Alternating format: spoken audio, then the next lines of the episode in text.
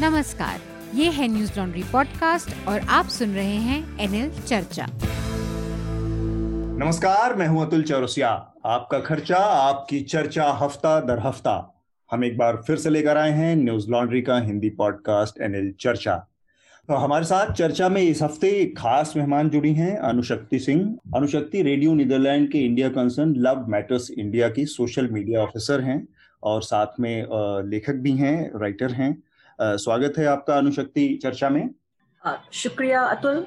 और इसके अलावा हमारे साथ हमारे दो साथी न्यूज़ लॉन्ड्री के हमारे एसोसिएट एडिटर मेघनाथ हैं। मेघनाथ आपका भी स्वागत चर्चा में। नमस्ते सर। और साथ में हमारे स्तंभकार आनंद वर्धन भी हैं। आनंद आपका भी स्वागत है चर्चा में। नमस्कार। बहुत सारी चीज़ें चल रही हैं इस हफ़्ते। बिहार में चुनाव है। इसके अलावा भी हमने देखा तेलंगाना और हैदराबाद के इलाके में कई जगह बाढ़ देखने को मिली है।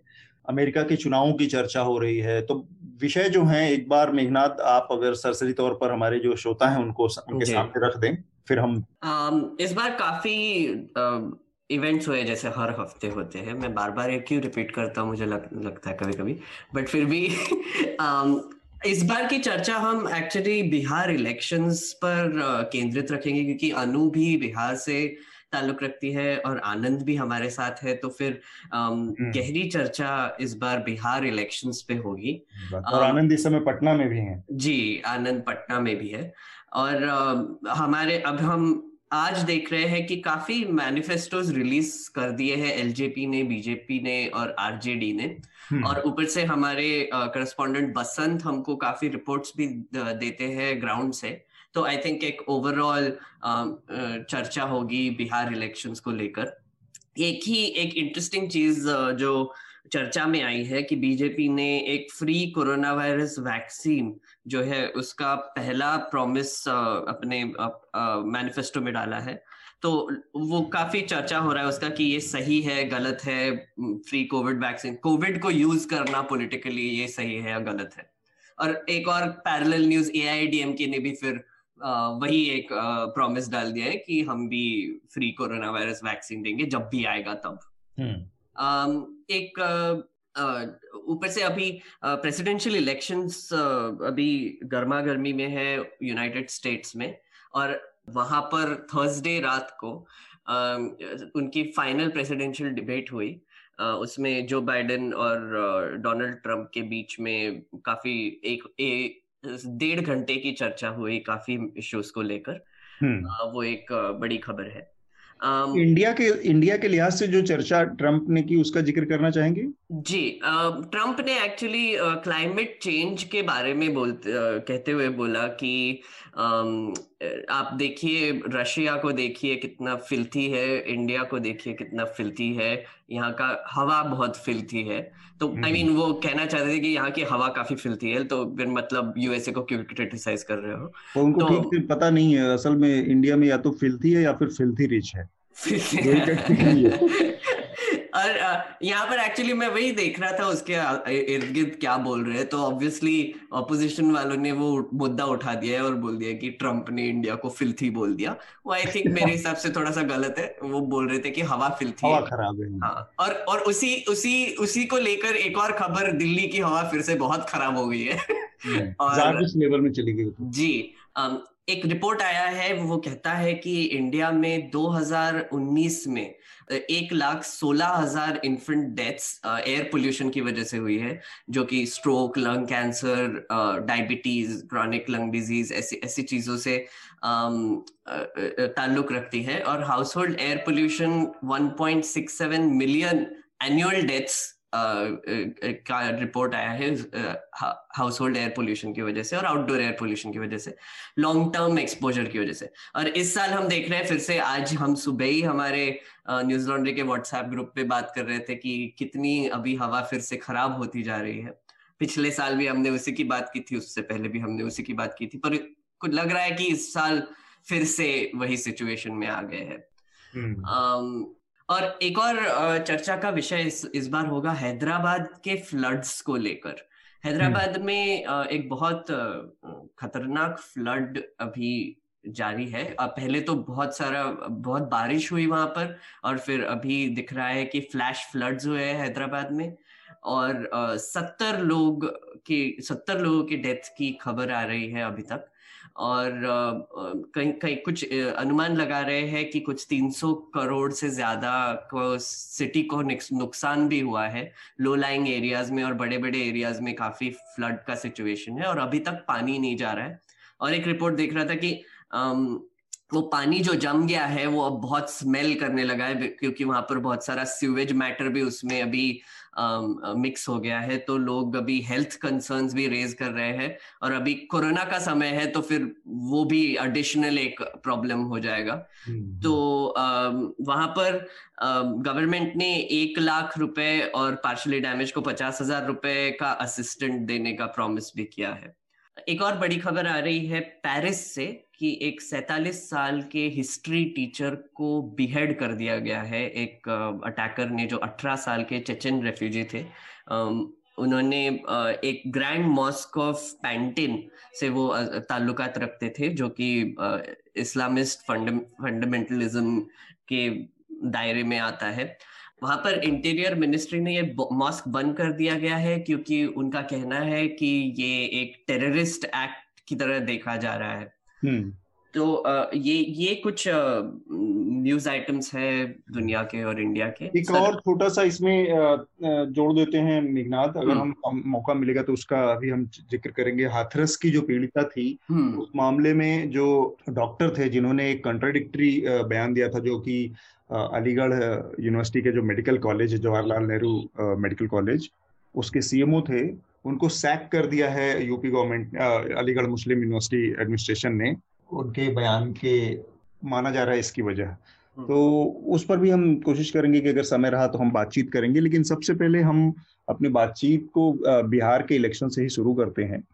बहुत सारी चीज़ें बिहार के इलेक्शन से जुड़ी हमारे सामने आ रही है। एक तो सारी पार्टियों के मैनिफेस्टो सामने आए हैं कल तो उसमें आमतौर पर अच्छी चीज़ें तो मैनिफेस्टो की क्योंकि एक रिचुअल के तौर पर मैनिफेस्टो आता है तो अच्छी चीज़ों का तो ज़िक्र होता नहीं।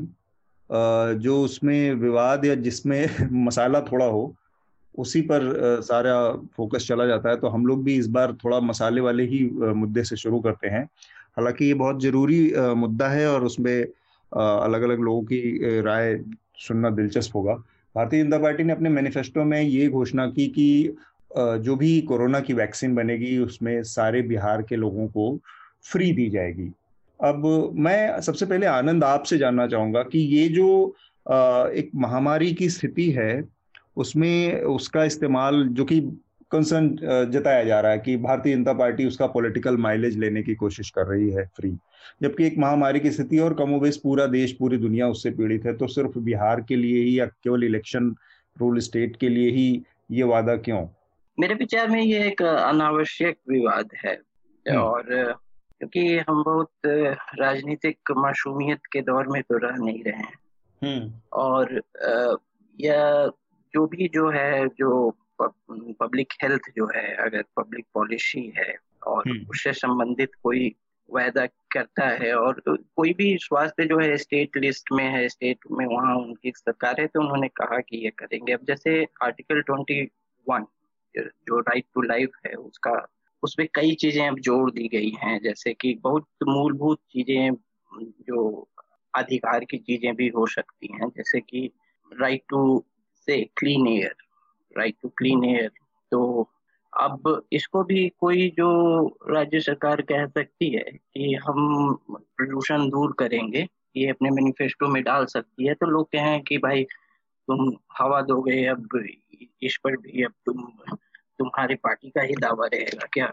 तो अब ये जो है, अब मेरे ख्याल से इसमें कोई कोई यहाँ बहुत प्रतिक्रिया भी नहीं है इसको लेकर और एक बात और चुनाव संबंधित मुझे यहाँ लगी कि कोरोना बहुत बड़ा मुद्दा नहीं है। मुझे जितना देखने में आया, कोरोना इसलिए भी एक बहुत अंडर रिपोर्टेड चीज़ है कि एक बीच में एक फ़ेज़ आया जब कोरोना जो पलायन और उससे जुड़ी समस्याएँ हम्म। तो थी लेकिन जो कोरोना का स्थानीय लोगों में जो उसकी एक कहे कि उसकी दहशत है वो बीच में एक बहुत कम दिनों का फ़ेज़ था वो था उसके बाद है नहीं लेकिन इसको राष्ट्रीय परिप्रेक्ष्य में देखें इसी इसी समस्या को इसी मुद्दा को हम्म।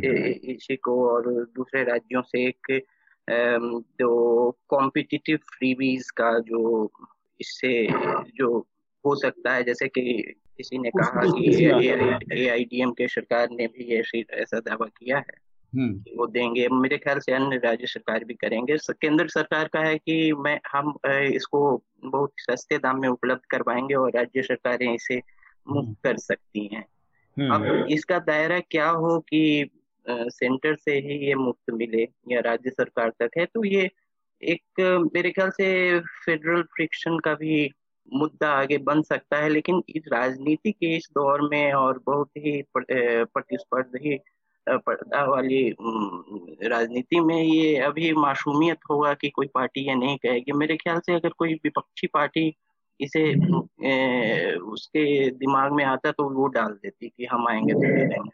ठीक बात है लेकिन चारा आपने किया मैं अनु से भी उसी पर राय लेना चाहूँगा। ये कह रहे हैं कि अगर सपोज़ कोई पार्टी ये कह सकती है कि हम आपको साफ़ हवा देंगे लेकिन उस पर तो उसका हक नहीं है हवा जैसी चीज़ों पे तो इस तरह की बहुत एसेंशियल जब पेंडेमिक की सिचुएशन है तो इस तरह की चीज़ों का पॉलिटिकल माइलेज लेना ठीक है। कोई पार्टी अगर करती मान लीजिए विपक्ष के ध्यान में आता उसको कोई सलाह देता वो भी कर देती। लेकिन चुनाव आयोग के कुछ दिशा निर्देश बहुत साफ़ हैं कि आप क्या चीज़ों को इस्तेमाल करेंगे चुनाव में क्या नहीं। आनंद कह रहे हैं कि ये आ, मुद्दा ही नहीं है कोरोना। ऐसा लगता है? अनु आपको भी? आ, मैं आनंद से बहुत हद तक सहमत हूँ और मैं आपको बताऊँ अतुल कि मुझे ये बीजेपी मैनिफेस्टो का ये हिस्सा बहुत ही ज़्यादा हास्यास्पद लगा। अगर हम दो दिन पहले की मोदी जी की जो उन्होंने जो लोगों को संबोधित किया था उनके उस स्टेटमेंट पे जाए उनके स्पीच पर जाए तो उन्होंने साफ़ साफ़ शब्दों में कहा था और शब्दों में कहा था कि कोरोना वैक्सीन जैसे ही आएगी वो देश के सभी व्यक्तियों के लिए उपलब्ध होगी। हम्म। नगण्य कीमत पर होगी या फिर फ्री में होगी उन्होंने उस वक्त क्लियर नहीं किया था पर सबके लिए उपलब्ध होगी। That is right to life ये हम सब इस देश के वासी हैं हम सबका जीने का अधिकार है। क्या बिहार भारत से बाहर है? क्या बिहार के नागरिक भारत से बाहर हैं जो आप उनको कोरोना वैक्सीन उपलब्ध करवाने की बात को मैनिफेस्टो में जोड़ रहे हैं। दिस इज़ एक्चुअली ऐसा होता है ना कि बिल्ली के भाग से छीका फूटना। तो हाँ. मुझे लगता है कि एक एक जो एक गहन बीमारी है जिसने पूरे विश्व को अपने आगोश में ले लिया है और और करोड़ से ज़्यादा डेथ हुए हैं। मैं देख देख रही थी टेन मिलियन से ज़्यादा डेथ हुए हैं। उसको आप इस तरह से भुना रहे हैं ये ये जो कोरोना का मुद्दा है वैक्सीन का मुद्दा है एक निकृष्ट होती जा रही राजनीति का उदाहरण ही नज़र आया मुझे। मुझे जो बात अच्छी लगी मतलब होना ना होना बात की बात है पर तेजस्वी ने अपने मैनिफेस्टो में 10 लाख जॉब्स की बात की बीजेपी 19 लाख जॉब्स की बात लेकर के आई और लाख अराउंड लाख महिलाओं के लिए माइक्रो फाइनेंसिंग की सुविधा की बात की तो हम्म। पहली बार मुझे लग रहा है संभवतः पहली बार बिहार इलेक्शन में माइक्रो फाइनेंसिंग फॉर फीमेल जो कि औरतों के मुद्दे को औरतों को कभी रखा ही नहीं गया था। उनके लिए गैस सिलेंडर उपलब्ध करवाना ही मुद्दा होता था अधिकतम या फिर उनकी शादी के लिए पैसे इकट्ठा करना। So being a woman I am looking it at a feministic from a feministic point of view तो मुझे लग रहा है कि औरतों के लिए माइक्रो फाइनेंसिंग उपलब्ध करवाना उन्नीस लाख जॉब की बात करना एटलीस्ट जॉब्स पर बात करना वो मुद्दा होना चाहिए। कोरोना तो ये लोग सबके सब एक्चुअली मेरी दादी एक वर्ड यूज़ करती थी राकस तो ये सब तो उसी श्रेणी के लोग हैं जो कि बीमारी को भी मौका मतलब वो प्रधानमंत्री जी ने तो एक स्टेटमेंट ही दिया है आपदा को अवसर में बदलो। तो आपदा को आपदा आपदा को अवसर में बदलने बनाया जा रहा है अब क्या कहा जा सकता है जो जो आपने बेरोजगारी वाली और रोज़गार का ज़िक्र किया इसको थोड़ा सा डिकोड करने की ज़रूरत है मैं उस पर मेघनाथ की को शामिल करूँगा। अपने मैनिफेस्टो में आरजेडी ने कहा कि दस लाख हम नौकरी देंगे। हाँ। और बीजेपी ने कहा कि हम 19 लाख रोज़गार देंगे। हाँ। अब बीजेपी के नेताओं ने बाद में उसको डिकोड किया। मैं कुछ चैनलों पे उनके प्रवक्ताओं को और उनके लोगों को सुन रहा था। तो उनका ये कहना था कि हम नौकरी दे, देने की बात नहीं कर हम कह रहे हैं कि लोगों को स्किल कर स्किल डेवलप करके लोगों को ट्रेन करके इस तरह से हम लोगों को रोज़गार देंगे। हाँ। इसमें दो सवाल पैदा होते हैं कि केंद्र में छह साल से बीजेपी की सरकार बिहार में पंद्रह साल से बीजेपी की सरकार दो साल बीच के छोड़ दीजिए डेढ़ साल। आपको 19 लाख रोज़गार देने के लिए 15 साल के बाद अपने मैनिफेस्टो में ये ये बात कहनी पड़ रही है और वो भी इतने टेक्निकल टर्म में कि आप कह रहे कि हम रोज़गार देंगे ये वो दूसरी बात बीजेपी का ये कहना अपने आप में बड़ा हास्यास्पद है कि मैनिफेस्टो में आप 19 लाख की बात कर रहे हैं और जिस दिन ये बात तेजस्वी ने कही थी 10 लाख की उस दिन बाकायदा सुशील कुमार मोदी का वीडियो स्टेटमेंट है किस हाँ। तरह से उन्होंने डिकोड किया है कि ये दस लाख नौकरी दे ही नहीं सकते। मैं वित्त मंत्री हूँ इस राज्य का मुझे पता है। इतने लोगों को नौकरी देने का मतलब है इतने लाख करोड़ रुपए हज़ार करोड़ रुपए एक्स्ट्रा बर्डन आएगा इसलिए नौकरी तो कोई दे ही नहीं सकता। जो नौकरी वो दस लाख नहीं दे सकते अपने मैनिफेस्टो में वो उस उन्नीस लाख की बात कैसे कर सकते हैं? तो ये जो। जो खुले साफ़ साफ़ चीज़ों को पंद्रह साल बाद भी इस तरह की जिसको कहते हैं ना कि एक दहलंगई जिसको हो गई कि आप पंद्रह साल तक आप जिसकी जवाबदेही रही जिस जगह पर रहे उस पर पंद्रह साल बाद आप कह रहे हैं कि हम देंगे। और उसमें भी इस तरह के झूठ सच बोलने की जो वो है इस पर मेघनाथ आपको आ, की प्रतिक्रिया मैं जानना चाहूँगा। जी। आ, आपने आपने बिल्कुल सही कहा। वो एक्चुअली टर्मिनोलॉजी की बात है। जैसे तेजस्वी यादव जितना मैंने देखा तेजस्वी यादव ने बोला कि वो दस लाख गवर्नमेंट जॉब्स देंगे। और उनका, बीजेपी का मतलब सुशील मोदी और इवन नीतीश कुमार का ये कहना है कि आप उनको पैसे कहाँ से देंगे सैलरी कहाँ से लाएँगे? वो कह रहे हैं कि अभी कुछ बावन लाख, बावन हज़ार करोड़ का एम्प्लॉय सैलरी जाता है गवर्नमेंट से और अगर आप दस लाख और लोगों को जॉब दे देंगे तो कुछ एक one point one lakh crore लगेंगे उसके लिए मतलब डबल हो जाएगा। तो ये पैसे आप कहाँ से देंगे? और मज़ाक ही उड़ा है बेसिकली कि आपने कोई कैलकुलेशन नहीं किया इसके बारे में। हम्म। अब आप देख रहे हैं कि उनके मैनिफेस्टो में उन्होंने बोला है कि हम 19 लाख नौकरियाँ देंगे मतलब सॉरी जॉब्स देंगे मतलब अपॉर्चुनिटीज़ देंगे ऐसे सॉर्ट ऑफ़ उन्होंने ब्रेक डाउन भी दिया उसका कि तीन लाख जॉब टीचर को देंगे पहले साल में। उन्होंने बोला है कि पाँच लाख जॉब आईटी सेक्टर में देंगे जहाँ पर वो एक नेक्स्ट जनरेशन आईटी हब बनाने की बात कर रहे हैं। उन्होंने एक लाख जॉब मेडिकल सेक्टर में और दस लाख जॉब जो है वो एग्रीकल्चर सेक्टर में बोले हैं। और उससे ऊपर उन्होंने और भी प्रोमिस किए तीस तीस लाख उन्होंने पक्का हाउस बनाने की प्रॉमिस किया है दो, दो हज़ार बाईस तक। और एक करोड़ जैसे अनु सिंह अनु, अनु ने भी बोला कि एक करोड़ विमेन को वो फिनेंशियली इंडिपेंडेंट बनाना चाहते हैं। माइक्रो फाइनेंस इंस्टीट्यूशन को पचास हज़ार करोड़ के आसपास वो एनकरेजमेंट देंगे पैसे देने की हम्म। तो ये सब मिला मिला मिला के वो बोल रहे हैं कि इसकी वजह से इतना ज़्यादा इकोनॉमिक डेवलपमेंट होगा कि आपको उन्नीस लाख से ऊपर जॉब्स मिल जाएँगे हाँ. तो ये ये ये डिफरेंस है क्योंकि आपको ये भी देखना पड़ेगा कि अप्रोच क्या है। जैसे तेजस्वी यादव का अप्रोच सीधा है कि गवर्नमेंट जॉब देगी और आपको टैक्स पेयर का पैसा मिलेगा सैलरी हम्म। के हिसाब से। बट ये कोई बात नहीं करेगा कि गवर्नमेंट में इतने लोगों की ज़रूरत भी है या नहीं। मतलब आप एक तो है कि आप बात करते हो कि गवर्नमेंट एफिशिएंट होना चाहिए ये वो और आप और डबल अगर दस लाख लोग उसमें डाल देंगे और तो फिर वो कितना एफिशिएंट रहेगा।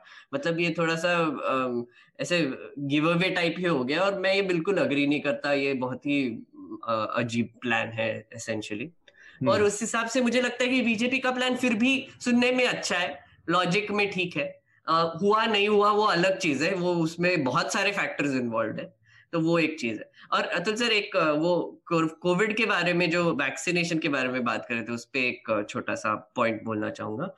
मुझे लगता है कि ये जो कोविड वैक्सीन जो मैनिफेस्टो में उन्होंने डाल दिया है इसकी कंट्रोवर्सी इसलिए क्रिएट हुई क्योंकि निर्मला सीतारमन जी ने जो जो प्रेस कॉन्फ्रेंस दिया उसमें हाँ। ऐसे लग रहा था कि बिहार को पहले मिलेगा वो हाँ. कंट्रोवर्सी है कि अगर इलेक्शन है तो फिर आपने बोल दिया वहाँ पे पहला मिलेगा तो राहुल गांधी ने भी बोला कि अभी हमको इलेक्शन कमीशन को पूछना पड़ेगा कि वैक्सीन डिस्ट्रीब्यूशन कैसे होगा क्योंकि हम्म। जब जब इलेक्शन आएँगे तब तक वैक्सीन डिस्ट्रीब्यूट होगा अच्छा बड़ी मज़ेदार बात ये है कि ये, ये उस चीज़ का वादा किया जा रहा है जो अभी पूरी दुनिया में कहीं नहीं चाइना को छोड़ दिया जाए हम्म। ट्रायल लेवल पे पूरी दुनिया में अभी सबसे एडवांस लेवल पे जो बता रहा है रसिया स्पुतनिक जो उनका अपना वैक्सीन था उसका भी अभी थर्ड स्टेज का ट्रायल है। फाइनल मासेस के लिए अवेलेबल नहीं है। पूरी दुनिया में अभी कोई वैक्सीन उपलब्ध नहीं है। तो इवन इवन भारत बायोटेक ने एक स्टेटमेंट दिया था कि उनका फ़ेज़ थ्री ट्रायल्स नवंबर में शुरू होगा। तो सूत न कपास जुलाहो में लठ चल रही है।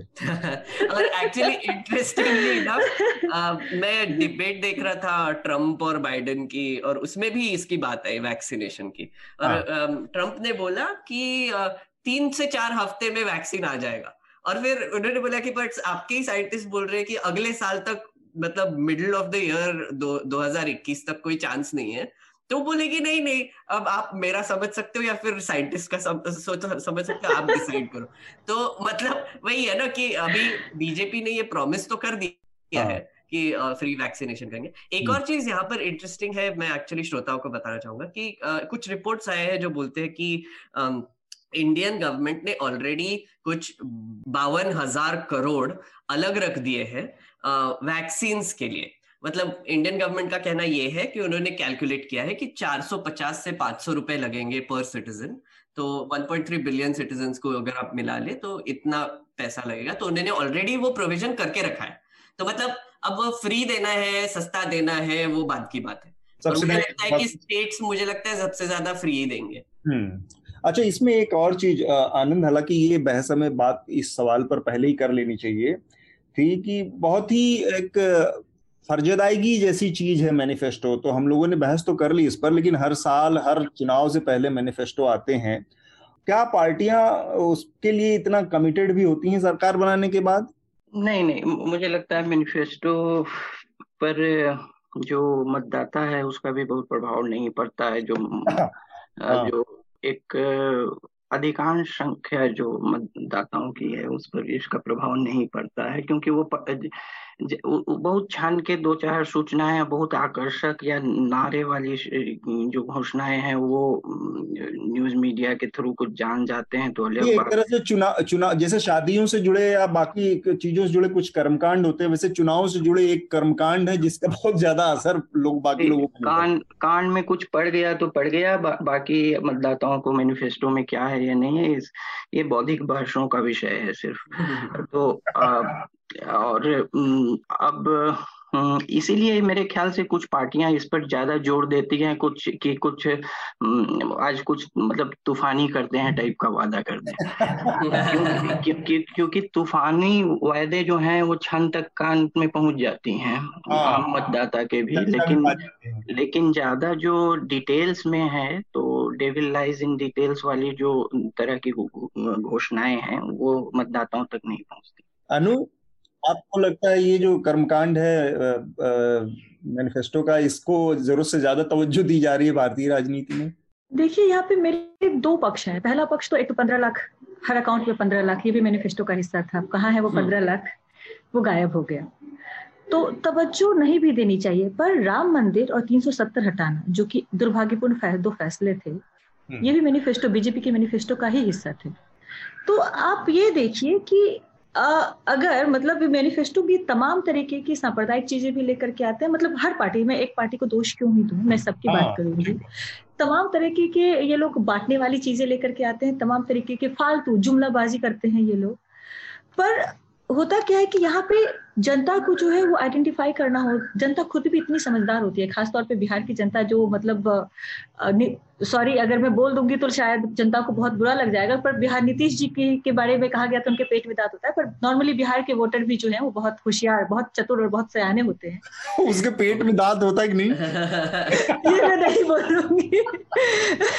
वो जानते हैं कि उनको किस चीज़ से उनको क्या लेना है क्या नहीं लेना है तो वे उसमें से हर कोई जान रहा है कोरोना वैक्सीन मैनिफेस्टो का एक ऐसा हिस्सा है जिसपे कोई भी ध्यान नहीं देने वाला है, क्योंकि अगर आप बिहार में नॉर्मली चले जाएँ तो कोरोना से किसी को डर नहीं है। आप देखेंगे ये आम जनजीवन का हिस्सा है, किसी को डर नहीं है, खाली कुछ जो अपर मिडिल क्लास या अपर क्लास के लोग हैं, वही पूरी तरह से सावधानी बरत रहे हैं। Apart from that you will hardly feel that there there is a pandemic in Bihar मतलब बिहार दुनिया से कटा हुआ हिस्सा है उस उस सिलसिले में। और बिहार ही नहीं इस देश के अधिकांश जो हाँ, ज़्यादातर रूरल इलाकों में और हाँ पेरी अर्बन इलाकों में आप वैसा ही देखेंगे।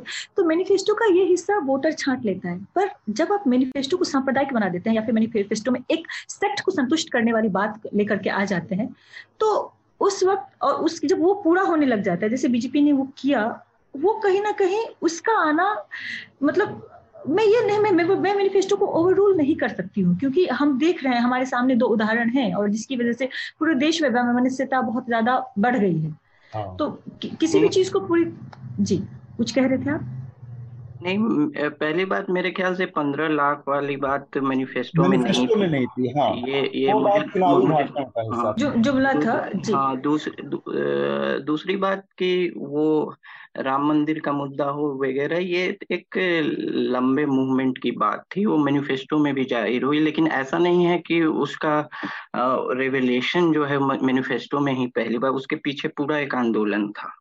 तो वो हाँ, था पर ये मैनिफेस्टो का हिस्सा था। मुझे ये कहना है कि they tried to allure voter we are this हर व्यक्ति को तो नहीं मालूम था ना ये। To reach to make it reach to the lower pyramid आप वहाँ पर मेरे ख्याल से कि जो हिंदी हार्टलैंड है उसमें कार सेवा आंदोलन जो है वो गली गली से गुजरा था और राम मंदिर जो है एक लिव्ड पब्लिक मेमोरी है। तो वो मैनिफेस्टो से लोगों को पता चला ये मैं नहीं मानता। और एक और चीज़ है हम्म। कि जो कुछ मैनिफेस्टो पे चर्चा इस इसलिए भी हुई है क्योंकि ए, एक पंद्रह सालों में लोगों की जो भी इसमें हम्म, इस एक तरह से असेसमेंट हो लेकिन एक बात तो है कि नीतीश जो हैं वो एक जो स्ट्यूट एक तरह के पॉलिटिशियन बहुत ही एक तेज राजनीतिज्ञ जो चतुर। कूटनीतिज्ञ पॉलिटिशियन के साथ साथ एक एक पूरे भारत में एक बहुत कम है खासकर लोहियावादी आंदोलन से निकले हुए बहुत कम राजनेताओं में से हैं जो इसमें जिनमें प्रशासनिक क्षमता और राजनीतिक सूझबूझ दोनों का मिश्रण है। और उन्होंने और वोटर एब्सोल्यूटिस्ट नहीं होता। वो एब्सोल्यूट टर्म्स में नहीं देखा था कि आपने ये नहीं किया, वो नहीं किया, आपने वो नहीं किया। तो जो लार्जर सोशल कोएलिशन उन्होंने non Yadav OBCs even OBCs या महादलित मुस्लिम्स में भी जो पासमदा मुस्लिम हैं अजलफ हैं, उनको लेकर और फिर बहुत रैबिड एंटी अपर कास्ट नहीं है तो उसलिए कुछ अपर कास्ट वोट्स भी अपर कास्ट वोट्स बीजेपी भी, भी इनके साथ रहते हैं अपर कास्ट बीजेपी बीजेपी कुछ दलित वोट्स भी लाती है क्योंकि बिहार बीजेपी का कुछ दलितों में भी लालू यादव की तरह से वो आतंकित नहीं करते हाँ। तो इस तरह से लेकर और डेवलपमेंट जो है क्या हुआ था कि डेवलपमेंट 2005 तक एक एलिटिस्ट एक विशिष्ट वर्गीय और एक एक कहा सकते हैं, गाली का शब्द हो गया था कि लालू ने दिखा दिया था कि जैसे कि डेवलपमेंट की बात करने वाले एलिटिस्ट हैं और वो सोशल एम्पावरमेंट का एजेंडा छोड़कर और अब ये एलिट लोग अपर कास्ट कॉन्स्पिरेसी के थ्रू अब विकास की बातें कर रहे हैं ये कर रहे हैं पहले सोशली एम्पावर्ड हो ये।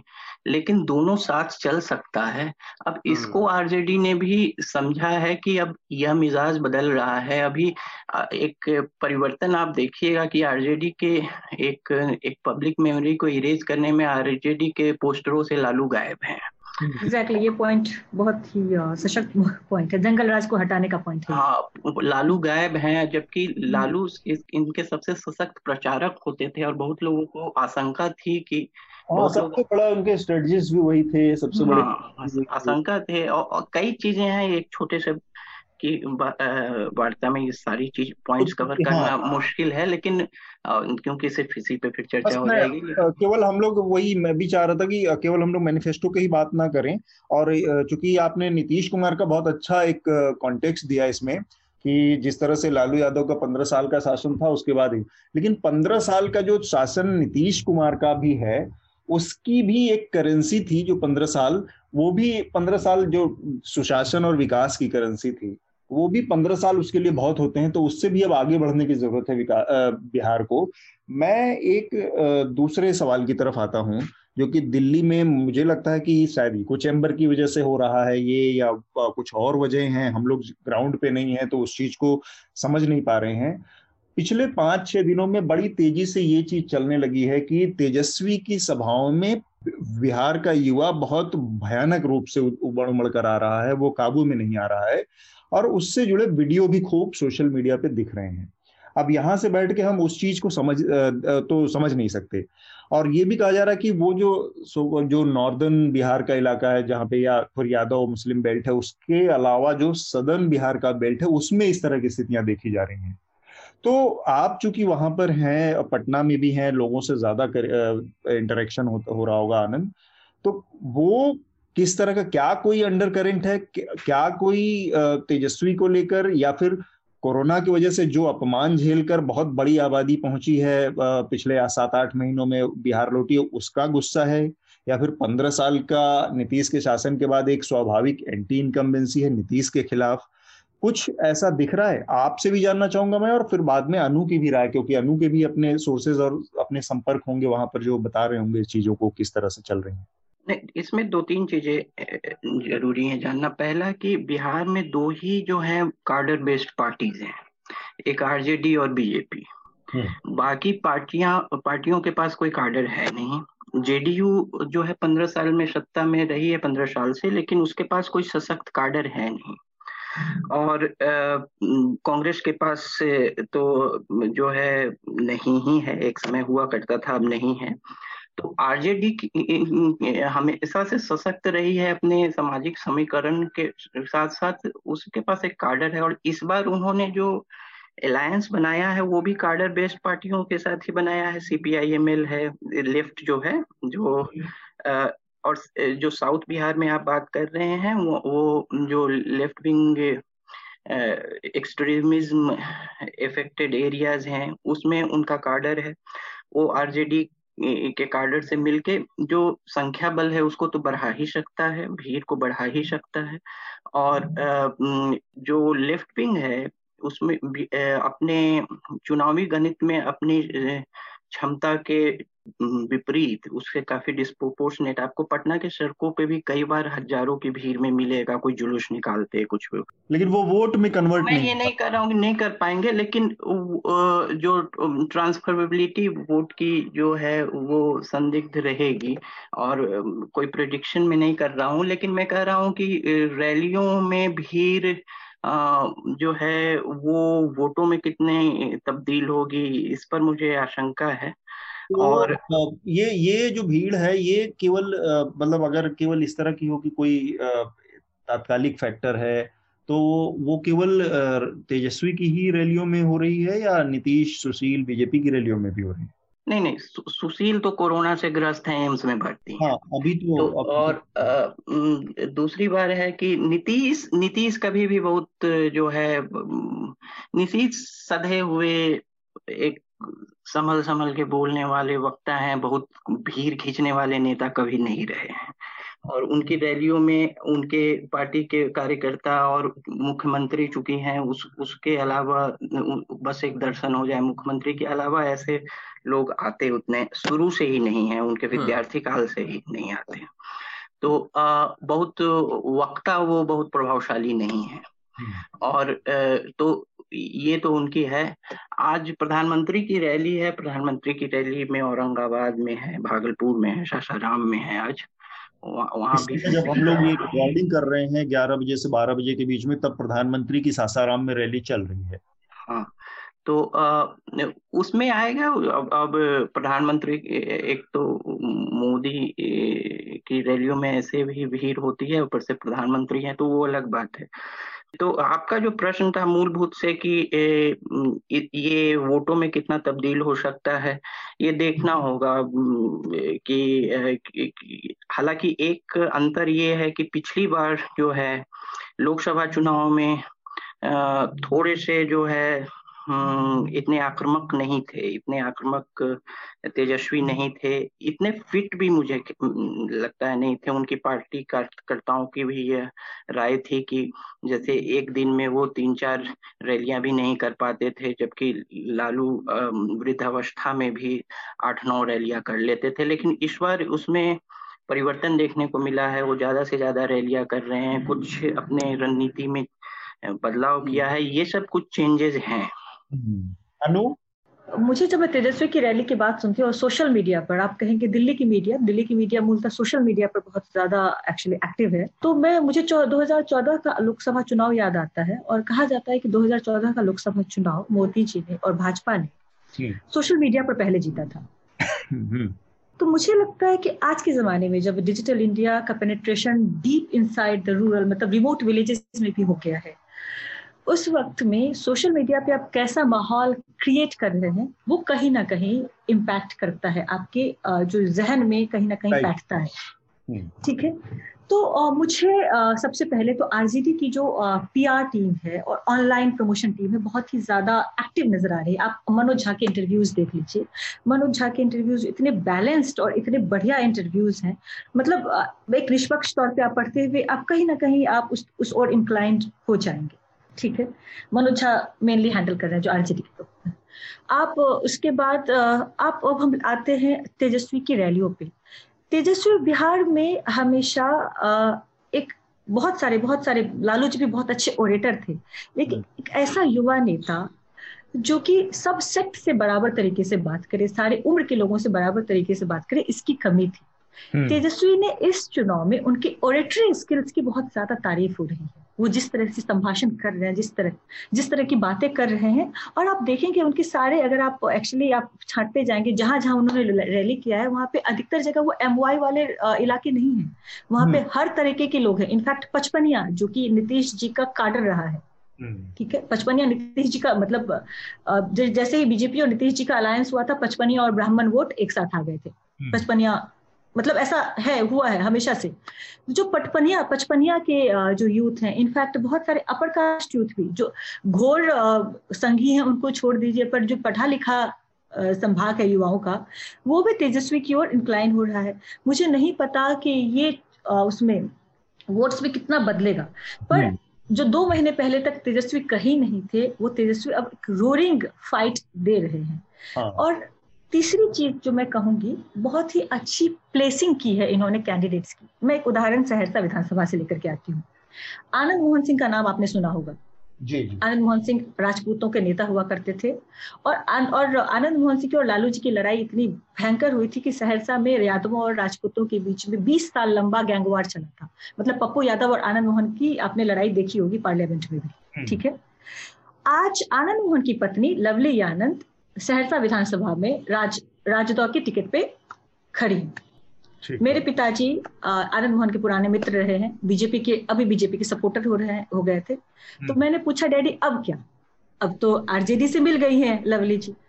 चिड़ करके भी चिड़ करके भी कहते हैं अरे इसको तो भाजपा से मिलना ही इज़ बीजेपी सपोर्टर मतलब पेरेंट्स हाँ। का हाँ he is BJP supporter Bhajpa से मिलना चाहिए था नहीं मिला अब क्या करेंगे? वोट तो उसी को देना है ना?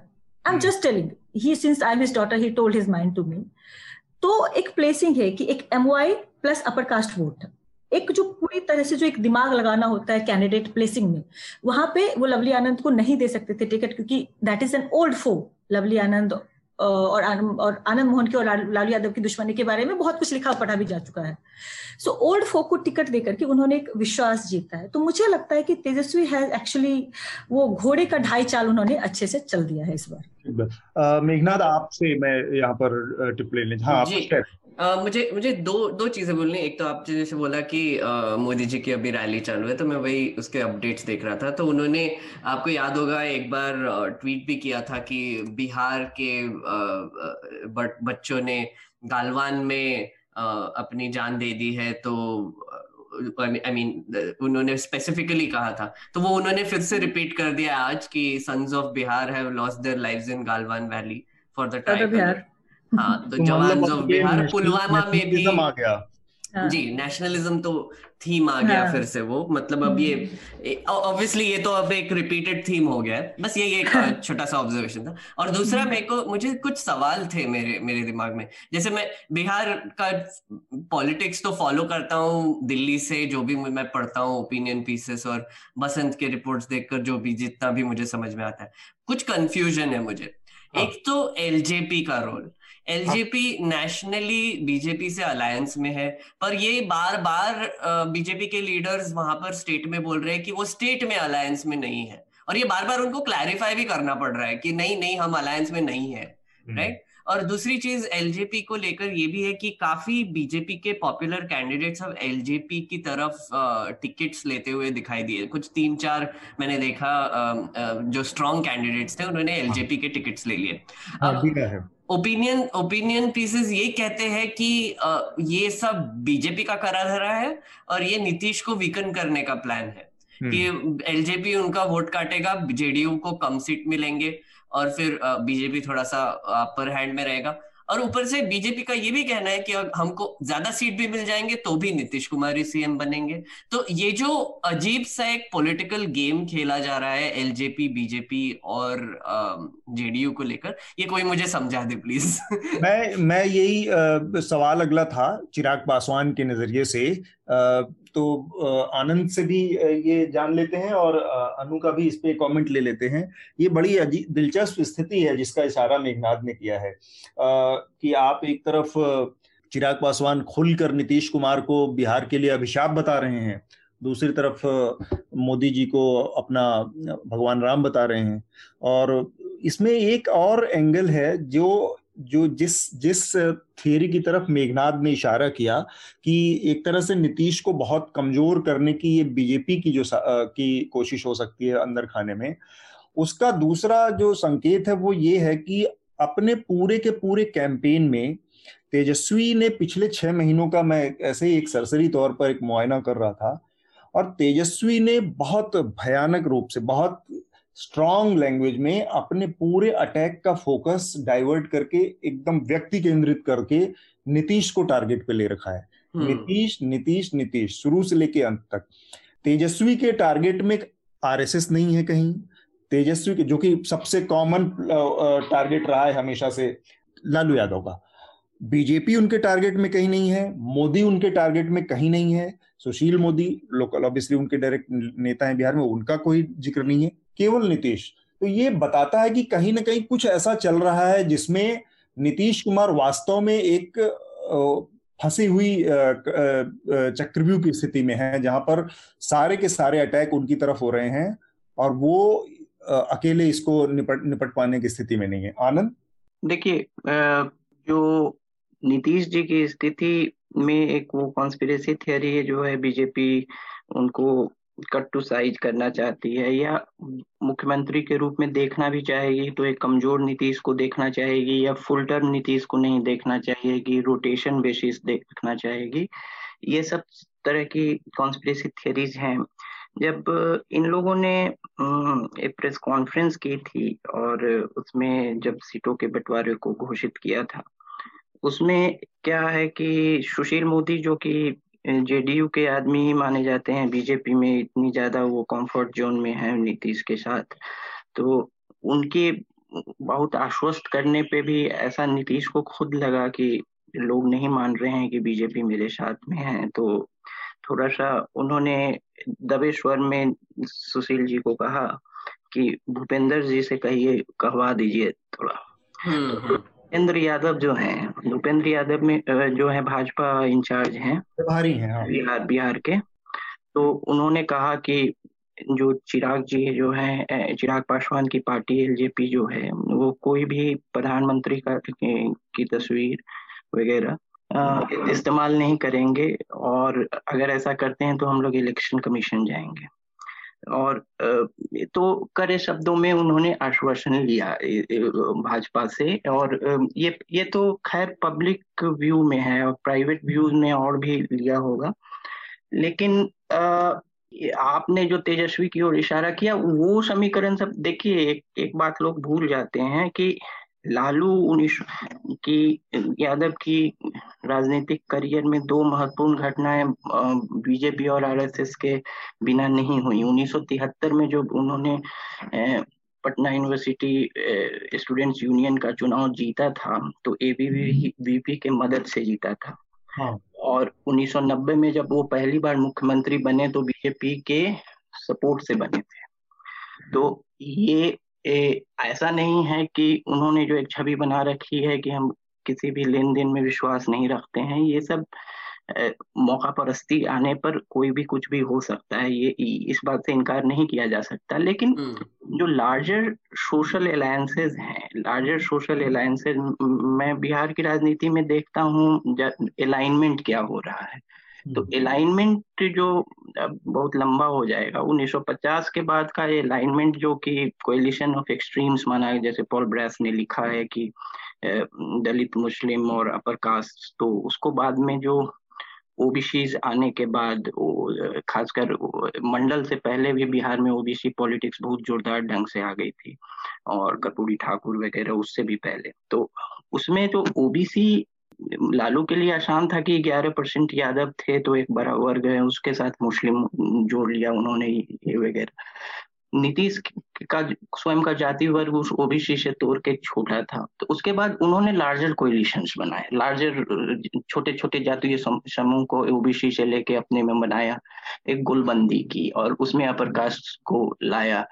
तो और तो उनके लिए भाजपा का सपोर्ट ज़रूरी है और उनकी कार्यशैली ऐसी है कि वो राजद के साथ काम नहीं कर सकते। तो एक तरह से मेरे ख्याल से बिहार के जनमानस में सर्व एक मतलब एक कुशल प्रशासक के रूप में अभी भी लो, लोग जो भी कहे उन्हीं को मानते हैं। लेकिन ये है कि जो बदलती राजनीतिक परिस्थितियाँ हैं उनमें एंटी इनकम्बेंसी तो पंद्रह साल में किसी के खिलाफ आनी ही वाली है। और वो फाइट कर रहे हैं अब एंटी इनकम्बेंसी बहुत जोरदार ढंग से इस इस इस इलेक्शन में। हम्म, वही मैं समझना चाह रहा था कि वो एंटी इनकम्बेंसी है क्या? दिख रही है लोगों को? महसूस हो रही है? हो रही है लेकिन उसको इस बार न्यूट्रलाइज करना मेरे ख्याल से 2015 चुनाव में वो बहुत सशक्त थे। और उस समय बीजेपी को ज़्यादा ज़रूरत थी नीतीश उनके साथ रहे जो कि वो आरजेडी के साथ थे। इस बार नीतीश को ज़्यादा ज़रूरत है कि भाजपा उनके साथ रहे। ठीक बात।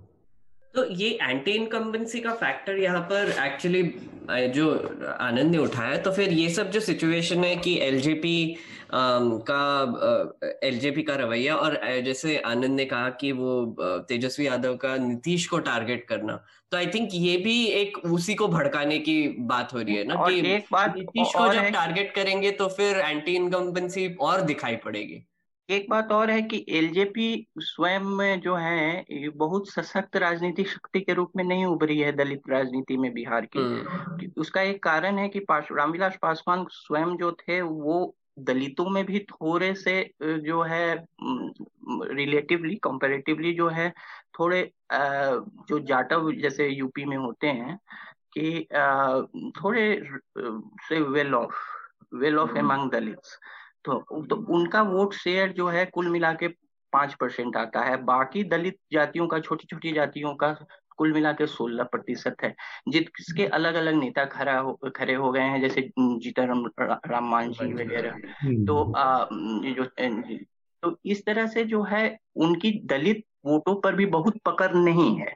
लेकिन इसीलिए उन्होंने हमेशा जैसे 2005 में जिद रख कर लिया मुस्लिम मुख्यमंत्री बनाने का क्योंकि वो भी अपना सामाजिक जो कोएलिशन है वो जो है जो Paswan Pasi Dalit plus Muslims plus a chunk of upper caste ऐसे बनाना चाहते हैं जिसमें कि केंद्र की राजनीति में सत्ता में रहने के एक, एक लोभ के कारण रामविलास पासवान अपने समय में कर नहीं पाए और चिराग पासवान को अभी अभी वो इतने जल्दी ऐसा कुछ कर पाएँगे इस चुनाव में ऐसा मुझे नहीं लगता। हम्म, हम्म। तो आ, मैं चाहूँगा मेघनाथ एक बार जिसका इशारा आपने किया और इस लिहाज से बीजेपी की इस पूरी राजनीति में आनंद का भी यही कहना है कि इस चुनाव में सबसे बड़ी ज़रूरत है कि नीतीश कुमार की कि बीजेपी उनके साथ बनी रहे लेकिन ये बात साफ़ कर दिया है बीजेपी के नज़रिए से अगर हम देखें तो बीजेपी बिहार के चुनाव में दूसरा महाराष्ट्र नहीं खड़ा करना चाहती। दूसरा कि अगर इन केस, जिस तरह का वो बीजेपी को वहाँ पर झटका लगा कि शिवसेना के ज़रिए कि बड़ी पार्टी होने के बावजूद शिवसेना ने अपने को असर्ट किया तो इस बार वो एलजेपी के ज़रिए, चिराग पासवान के ज़रिए वो सारे ऑप्शन खुले रखना चाहती है कि ये नीतीश नहीं तो वो कुछ इस तरह के ऑल्टरनेट विकल्प लेके चल रही है ऐसा। सर ये वही वही मैं देख रहा था ये थोड़े से ना बाहर की नज़र से देखा जाए तो थोड़ा सा कंफ्यूजिंग लग रहा है। मे बी ऑन ग्राउंड इसका ज़्यादा uh, हिसाब लगा पाए। पर मेरे मेरे हिसाब से ऐसे एक सॉर्ट ऑफ़ इमेज क्रिएट किए जा रही है कि एक तो ये नीतीश कुमार के जैसे आपने एग्ज़ाम्पल दिया कि वो प्रेस कॉन्फ्रेंस ने उन्होंने भूपेंद्र यादव को बोलने लगाया कि कि अलायंस नहीं है और फिर हम हम नीतीश कुमार को ही सीएम बना देंगे।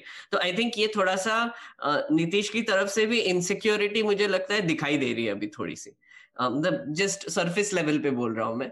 Uh, मुझे ऑब्वियसली आप काउंटर भी कर सकते हैं। और ऊपर से मुझे ये इसका इसका ये जानने का बहुत इंटरेस्ट है कि वोटर कैसे देख रहा है इसको। अभी वोटर जब जाएगा तो क्या देखेगा कि अब एलजेपी उनके साथ है या नहीं है? बीजेपी हम्म। के साथ है या नहीं है? और फिर बीजेपी का क्या गेम प्लान है यहाँ पे? क्योंकि वो जीत भी जाए और इनका एक और मुझे इंटरेस्टिंग लगा कि बीजेपी का मैनिफेस्टो के बारे में ज़्यादा बात हो रही है अभी। आरजेडी और बीजेपी के मैनिफेस्टो के बारे में बात हो रही है। पर हम्म। इनके जेडीयू के मैनिफेस्टो के बारे में ज़्यादा बात नहीं हो रही है क्योंकि उन्होंने कोई कॉन्क्रीट प्रोमिस किए ही नहीं है उसमें। बस ऐसे हवा हवा में कुछ तो बोल दिया कि टेक्निकल एजुकेशन देंगे ये करेंगे वो करेंगे। एक दो सॉप्स दे दिए। तो आप सोचिए कि बीजेपी के दम पर अगर चलो बिहार में अगर बीजेपी को बहुत ज़्यादा सीट्स मिली गए और उसके कंपैरिजन में जेडीयू को बहुत कम मिले जेडीयू को कम मिले और एलजेपी को इंस्टेड वो सीट्स मिल गए। तो फिर आपको क्या लगता है कि बीजेपी ये एलजेपी के साथ नहीं जाएगी? उनको नीतीश को नहीं हटाना है? मतलब मुझे तो लगता है ये बिहार ही एक जगह है जहाँ पे ये पॉलिटिकल हाँ, गेम्स खेले जाते हैं बहुत ज़्यादा। फिर फिर मुख्यमंत्री वाला जो पद है वो उस पर बीजेपी कॉम्प्रोमाइज नहीं करेगी। अगर उसको ये इस तरह से सपोर्ट आ गया एलजेपी के साथ। फिर तो वही चीज़ है कि फिर फिर बीजेपी उस केस में क्या करेगी? बीजेपी बेसिकली कॉम्प्रोमाइज कैसे करेगी वो भी एक बहुत इंटरेस्टिंग देखने देखने लायक होगा। और आप सोचिए मैं मैं थोड़ी सी वाइल्ड है ये थियोरी मेरी। हम्म। मैं वही तेजस्वी यादव का भी थोड़ा सा रवैया देख रहा था। जैसे आपने बोला कि वो नीतीश को टारगेट कर रहे हैं। बीजेपी के बारे में बात नहीं कर रहे हैं मोदी जी को टारगेट नहीं कर रहे। अब आप सोचिए कि अगर उन्होंने बाद में ये ट्रिपल अलायंस तोड़ के बाद में यादव के साथ ही अलायंस कर लिया तो क्या होगा? हाँ, मतलब बीजेपी ने।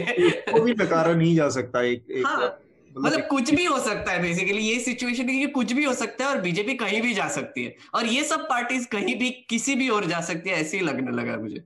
अनु आपका क्या आखिरी टिप्पणी इस पर और फिर हम अपनी चर्चा को आज रोकेंगे? अतुल मेरा ये कहना है कि बिहार में महादलित जो है रामविलास पासवान का बहुत बड़ा होल्ड महादलितों पे रहा है।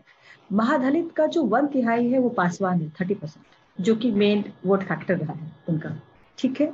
तो हाँ। भले ही रामविलास रहे चले जाएँ अब देख चुके हैं कि रामविलास पासवान के नाम पर उनके भाई पशुपतिनाथ जीत चुके थे। उस वक्त रामविलास पासवान ने किसी का सपोर्ट नहीं लिया है। रामविलास पासवान के खानदान के चार लोग पहले जीत चुके हैं। और तो रामविलास पासवान के पास आ, मतलब अभी भी कम से कम चिराग के पास वो जो एक लीनियस है हेरिटेज है महादलित वोट का even though he is not there and even though votes are distorted थोड़ा सा बटा हुआ एक वो लीनियज बना हुआ है। दूसरी चीज़ रामविलास पासवान दलितों में भी सवर्ण की तरह ट्रीट किए। सब दलितों में महादलित जो होता है जैसे मायावती सवर्ण हो गई हैं दलितों में। रामविलास पासवान भी दलितों में सवर्ण हो गए थे।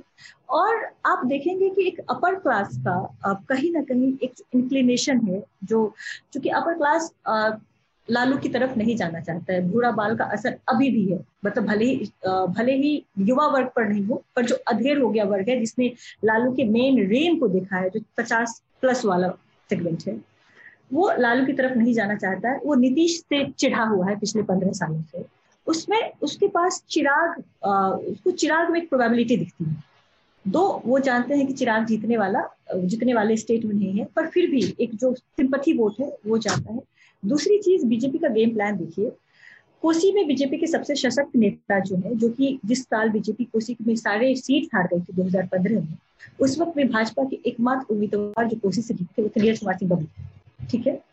He is the strongest candidate of Kosi Raghopur विधानसभा से खड़े होते हैं। वो कोसी uh, वो भाजपा के बहुत ही सशक्त वो वहाँ पे एक नेता है। उनकी पत्नी लोजपा की महासचिव है। हम्म। जो एमएलसी नूतन सिंह है। तो आप देखिए कि एक परिवार में ही दोनों पति पत्नी दो अलग सेगमेंट्स में तो आप देखिए बीजेपी किस तरह से मतलब हाँ मैं ये कहूँगी कि चिराग जो है वो मूलतः वोट कटवा की तरह है।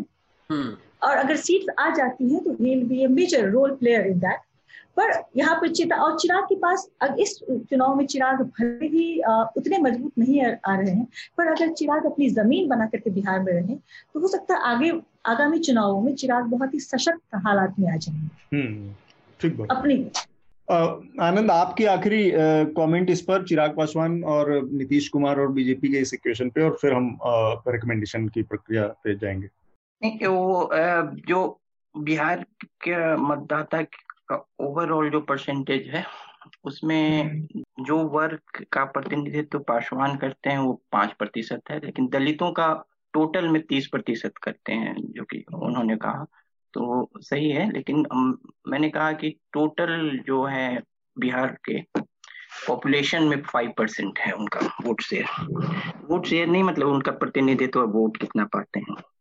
तो वो है मेरे ख्याल से ये जो सेकंड जो है मैं इस चुनाव को देखता हूँ कि एक second phase of social alignment इस चुनाव से निकलेगा। मतलब जो कि डेवलपमेंट जो है डेवलपमेंट और सोशल अलाइनमेंट का चुनाव पिछले पंद्रह सालों से होता आया है लेकिन इस बार जो है सोशल अलाइनमेंट पे, क्योंकि कागज़ पर जो है नीतीश ने जो कागज़ पर सोशल अलाइनमेंट की बनाई है और और जो उनका विकास पे दावा है वो बहुत कमज़ोर नहीं है और कुछ जो लोग बोल रहे थे कि वो बड़ी बड़ी घोषणाएँ करने नहीं आए हैं मैनिफेस्टो में, वो उनकी शैली नहीं है, उनकी शैली नहीं है बड़ी बड़ी घोषणाएँ करना। और ज़्यादातर जो है मॉडेस्ट टारगेट उनका जो उनकी शैबल गुप्ता जो है यहाँ जो समाज शास्त्री हैं वो नीतीश के कार्यशैली को जो है ब्यूरोक्रेटिक मैनेजमेंट मानते हैं कि वो थो, थोड़ा सा चुनाव ऐसे राजनीति में बहुत जो है के राजनीतिज्ञ हैं लेकिन चीफ मिनिस्टर की ऑफ़िस में आते हुए ही वो बहुत ब्यूरोक्रेट हो जाते हैं। एक एक डिटेल्स देखना वगैरह, ये। अब अब पता नहीं क्या करते हैं या नहीं, लेकिन एक तो इसीलिए उनकी पार्टी की शैली बड़ी बड़ी घोषणाओं की नहीं रही है। खैर, मैं जो टॉपिक से डाइग्रेस हो गया, मैं कह रहा था कि ये जो है, चुनाव जो है जो सोशल अलाइनमेंट और डेवलपमेंट दोनों का जो क्या समीकरण रहे इसका दूसरा फ़ेज़ है भारत में बिहार में क्योंकि सोशल अलाइनमेंट बहुत महत्वपूर्ण है बिहार में कि क्या आपका सामाजिक समीकरण है। लेकिन नीतीश उसके साथ जो है एक विकास का पुट लेके आए थे जिसमें बिहार की राजनीति बदली है और ये हम्म। उनका कंट्रीब्यूशन रहा है बिहार की राजनीति को। ठीक बात। लेकिन इस बार जो है वो अप, अपने ही जो वो, वो जो चीज़ लाए हैं उसी से मात खा जाते हैं एंटी इनकम्बेंसी के थ्रू या जनता की आकांक्षा को उन्होंने ही बहुत बढ़ा दिया है हम्म। या ए, हम लोग बहुत सारी बातों में एक चीज़ को हमने हम चूँकि यहाँ से समझ पा रहे केवल आकलन के तौर पर मेरा अनुमान है कि जो पिछले सात आठ महीनों में हुआ है कोरोना के बाद क्योंकि बिहार सबसे बड़ा इलाका है बिहार और पूर्वांचल उत्तर प्रदेश का जहाँ से माइग्रेशन बहुत होता है। बंगाल को भी, उड़ीसा को भी रख सकते हैं उसमें।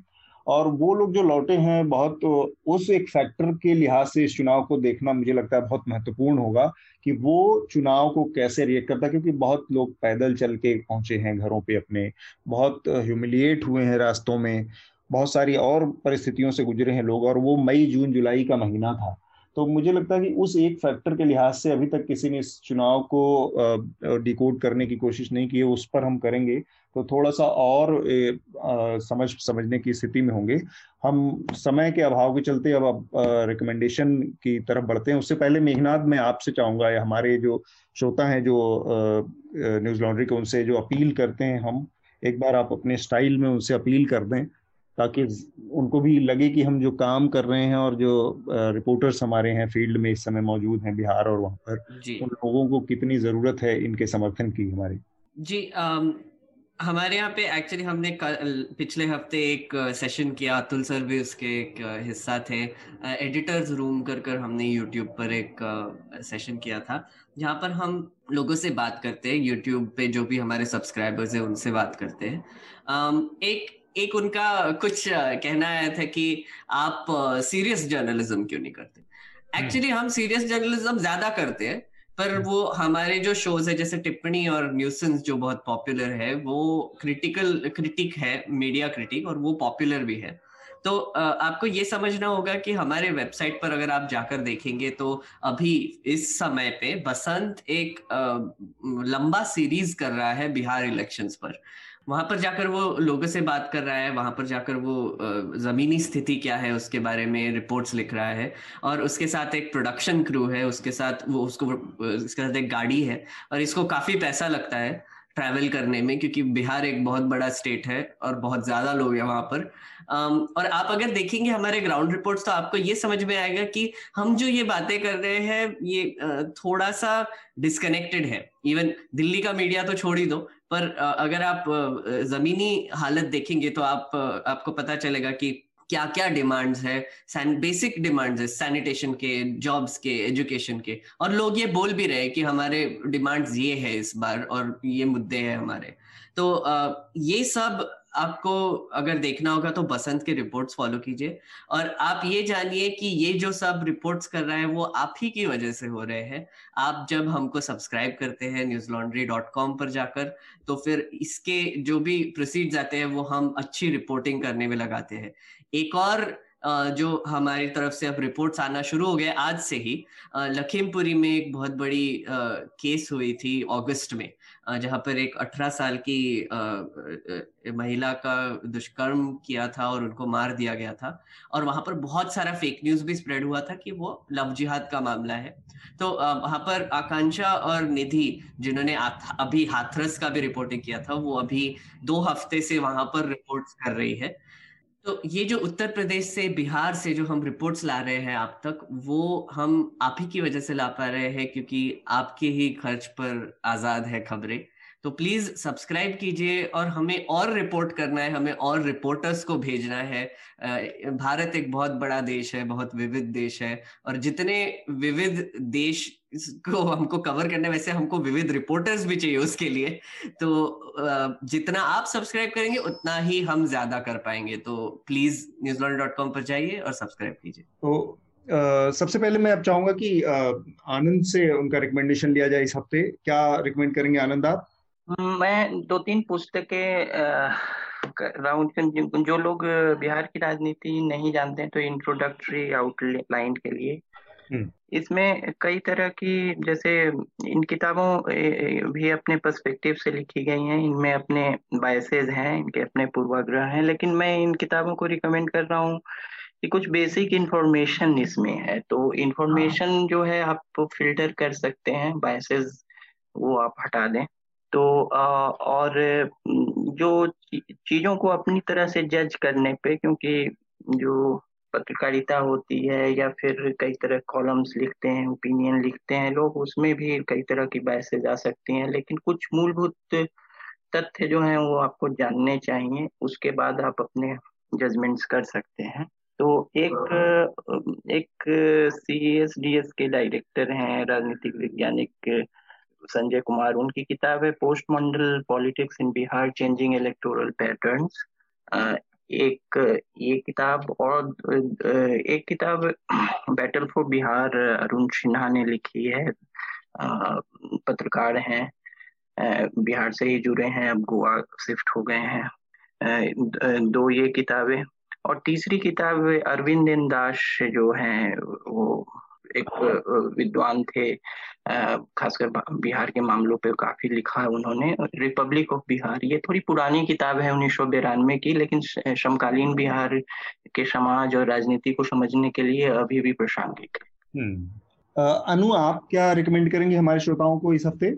Uh, मैं बिहार से अधिक वर्ल्ड व्यू के लिए रिकमेंड करूँगी। uh, Pankaj Mishra world journal मतलब uh, मेरी सबसे प्रिय जर्नलिस्ट में से एक है उनको मैं ढूंढ करके ऑथर भी है उनको मैं ढूंढ ढूंढ करके पढ़ना प्रेफर करती हूँ। अभी इनफैक्ट पॉडकास्ट में आने से पहले मैं उनका एक इंटरव्यू पढ़ रही थी न्यूज़ क्लिप में। तो पंकज मिश्रा की किताब है bland fanatics liberals race at empire ये किताब मैं रिकमेंड करूँगी लोगों को।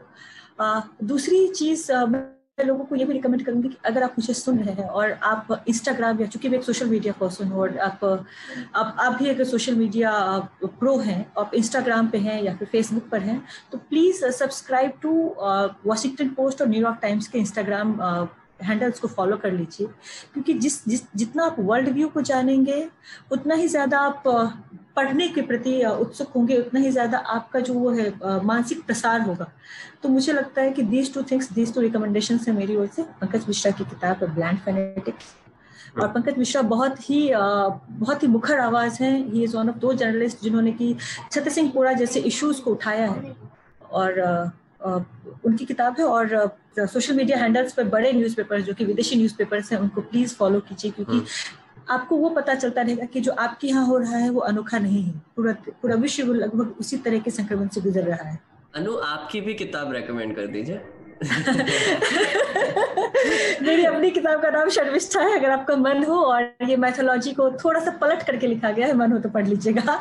वो मैं रिकमेंड कर नहीं रही थी humble humble humble uh, Anu was being humble. Meghnath भी उसको रिकमेंड कर सकते हैं। जी। पढ़ना पड़ेगा उसके लिए मैं अनु की किताब में रिकमेंड करना चाहूँगा Sharmishtha.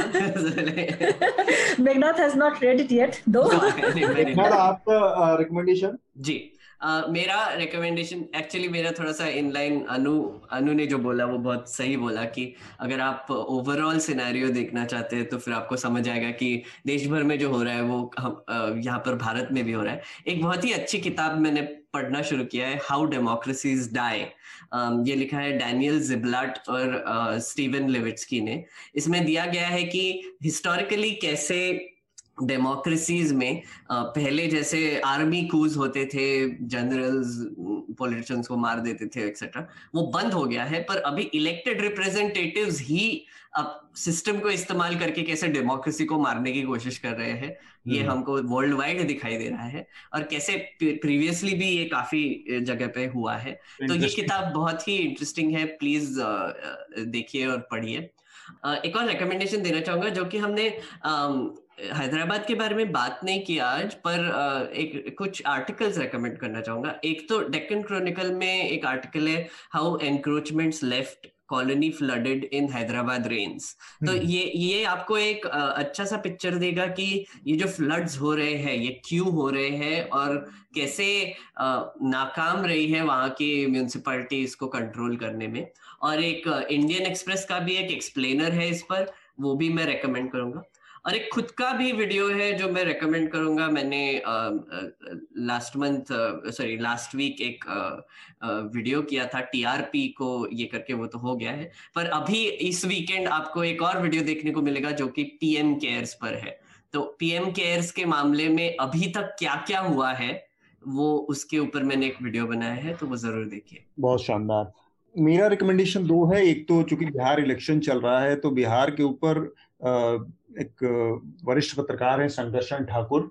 शंकरशन की एक किताब आई थी 2015 के चुनाव के बाद जब नीतीश और लालू लंबे समय बाद फिर से मिलकर चुनाव लड़े थे और जीते थे, तब उन्होंने किताब लिखी थी बिहारी ब्रदर्स करके। तो ये किताब मैं रिकमेंड करूँगा और इसके अलावा एक थोड़ा पुरबिया जो संस्कृति है, हालाँकि मैं थोड़ा सा उसको एग्जेजरेटेड वर्जन uh, मानता हूँ फिर भी रिकमेंड करूँगा कि मिर्जापुर का दूसरा संस्करण अमेजोन प्राइम पे तो उसको देखें लेकिन एक बस उसमें डिस्क्लेमर uh, ये है कि इतनी गालियाँ नहीं देते हमारे यहाँ जितनी वहाँ पे गालियाँ इस्तेमाल हुई थी वो कल रिलीज़ हुआ ना सर?